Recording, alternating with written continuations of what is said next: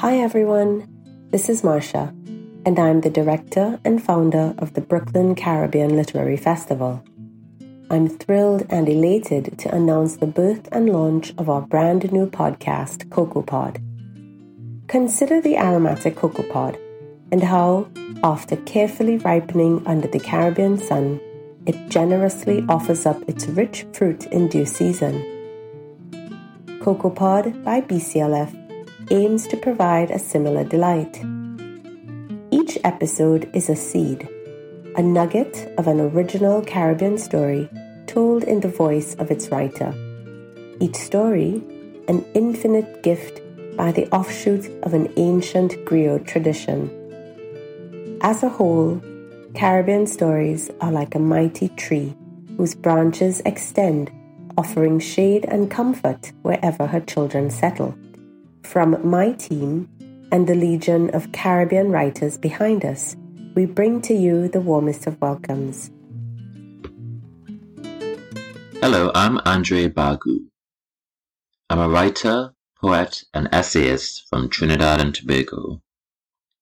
I'm going to be reading from my fiction debut, The Dreaming, which is published by Peepal Tree Press. The Dreaming follows a group of gay men as they search for sex, adventure, pleasure, self-realization, and love in Woodbrook, Trinidad. I wrote this book as a postmodernist sequel of sorts, and indeed a response to V.S. Naipaul's Miguel Street, which is also set in Woodbrook. I wanted to say something about the passage of time, about current realities, and I wanted also, through the highly flexible form of the fiction collection to document and inspire, to set fire to the imagination, while also honoring the hopes and dreams of so many existing today within the Caribbean space. I'm going to be reading from a specific story entitled Preludes. Preludes is a story structured as a triptych with three separate but related movements revolving around a central character. That character is named Finn Singh, and Finn Singh comes to dominate the last act of the collection. I should also say that this story is in dialogue with a specific story written by Lawrence Scott called A Dog is Buried. At this point in the book, Finn has just come back to Trinidad after spending time away in London. I came straight from the airport. When we turned off the road, the taxi drove through a thicket of almond trees. It was night time, and the taxi's lights cast shadows that made the trees multiply. Soon, I could see the house at the edge of the cliff and already what had been a memory came roaring back at me. The sea, booming, murmuring, overwhelming. Fresh sea breeze blew into the car. I had come back to live on the island. My family was expecting me at Londonville. This was before I moved to Woodbrook. But first, I would stay here for a few days, a welcome home gift to myself. Trevor, for that was the name on the card he gave me, parked the taxi at the front of the beach house. I asked him to wait while I opened up. I had keys. We had picked them up from the housekeeper along the way. I had stayed at this house before. I had told the housekeeper there was no need for him to come with me at this hour of the night. He said the house was aired and there were a few basics in the fridge. I noticed the outside light, which worked with a timer, was not on. As I fumbled in the carport for the switch, I noticed the foul scent. I flipped the switch, but the bulb did not light. I stumbled over something heavy. I ran back into the open yard where there was moonlight. Trevor brought a torch. I suddenly saw how attractive he was. We followed the beam of light back to the carport. The dead dog revealed itself. Its throat was slit.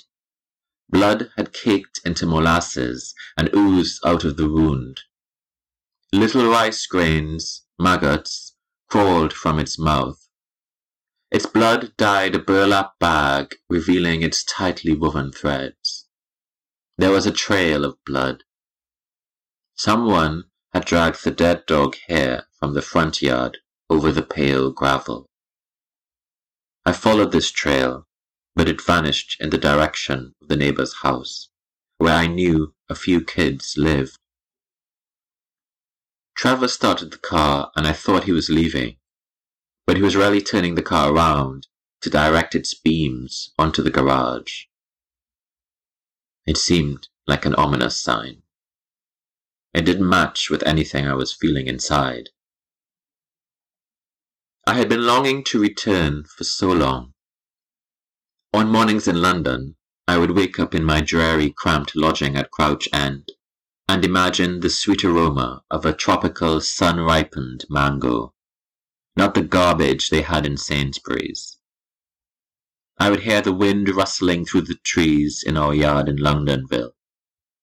I missed our mango tree, our coconut tree, our sour cherry tree, the pommecythere, the neighbor's cashew tree, the ten-pound zabocas that would hang and sway like mute green church bells.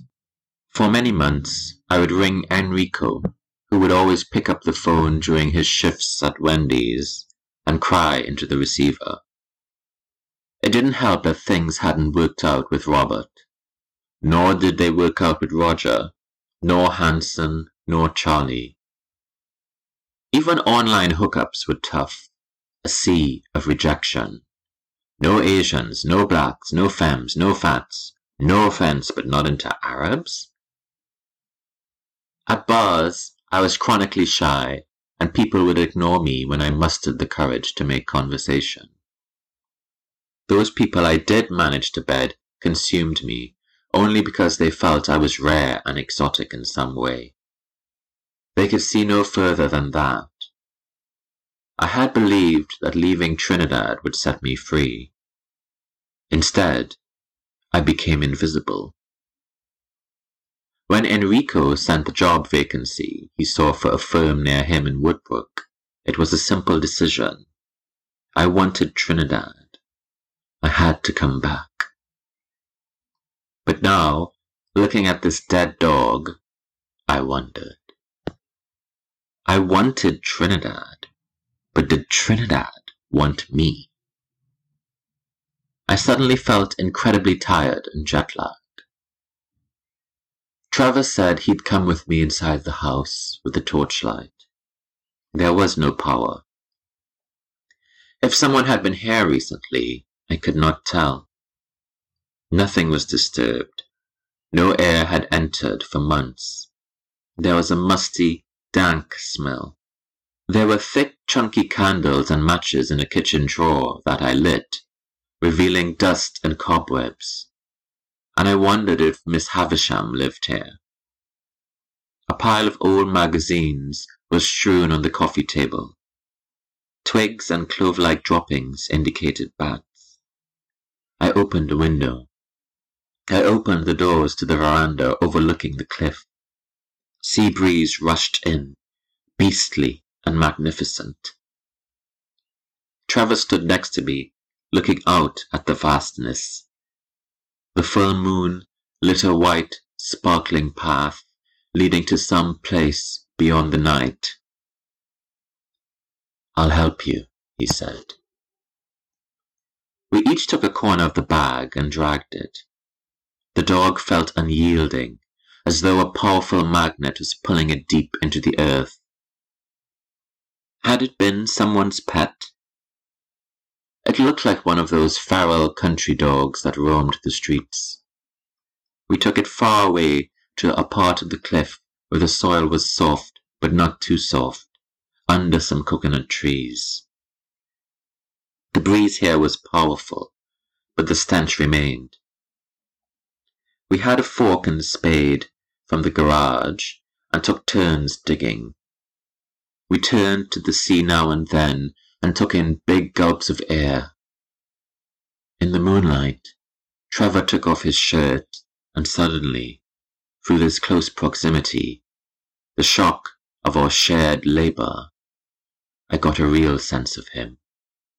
How he moved, how tall he was, how broad his shoulders were, the shapeliness of his limbs. We put the dog in the pit and started to cover it with soil. I took my shirt off too. Our bodies glistened with sweat. I could hear the engine of the surf hissing as though it was powered by hot steam. Eventually, the task was done. Strangely, in burying something, I felt something else had been unearthed. Have rum in my carry-on, I said. Good. I need a drink real bad, he replied. I remembered there was an outdoor shower at the back of the house. I found some blue soap. I let him go first. In the murk, I could see him take off all his clothes, as though he had done so in front of me several times before. The pipe sputtered and then exploded when he turned on the tap. As the water hit him, he moaned. Then he beckoned me to come. The pressure real good, he said. The water was cool, cold almost, and the pressure of the jet from the nozzle was sharp and bruising, firing thousands of hard pearls at my flesh. I gasped he laughed. And then he soaped me casually, easily, as though we had done this some time before and were used to it. His casualness emboldened me. I held him. He kissed me. And it was as though I was swallowing the night sky with its diamond stars, the black ocean with its orange welts of oil rigs in the distance, the spidery coconut trees dancing their shadow ballet against the moon, the sea foam and the sea spray, the memory of the dead dog, of death, my desire to come home. It was as though it was all filling me. I drank in his salty taste. I held his dick in my hand and felt I was holding some heavy fruit, some memory, some dream. We never opened the rum. The housekeeper knocked on the door. I jumped up in bed, startled. I was alone in the small bedroom. I was naked among a creased sea of crumpled sheets. I found my trousers and, inspecting myself in the mottled mirror, tried to look unsexed. Sorry about the power, the housekeeper said when I got outside. I fixed the problem. I saw Trevor's taxi was not in the yard. A wave of sadness crashed on the rocks inside me. I dug into my trouser pockets I found the card he had given me. With my hand still in my pocket, I held onto the card as though holding a memory. I continued the conversation with the housekeeper, telling him about the dog. It was that miserable child next door, he said without hesitation. He's been killing dogs all week. I'll speak with the mother again. Kids these days, yes, they're watching all that Harry Potter sorcery stupidness. When the housekeeper left, I was finally alone. The world around me settled into something unreal. Memories of the night before came back. How we had kissed, how I had trailed my tongue from his lips to his ears to his neck and then down to his left nipple, down along his chest. How I had knelt before him and swallowed the entirety of his wet cock. How we had somehow made it to the bedroom, dusting off the bed. How I had lay on my back as he parted my legs, then lifted them up towards my head how I could hear waves crashing as he pounded me until I came. How we lay arm in arm before falling asleep. For a moment, these memories mixed with my elation at being home. But then disappointment overcame me, because what had happened, the whole ordeal with the dog, the way the entire encounter had seemingly brought us together, had ended so easily with the sunrise. Trevor had told me he lived in Carenage with his sister and his mom. But would I ever see him again? There was a number on the card. I told myself I would ring him later. My phone had died in the night.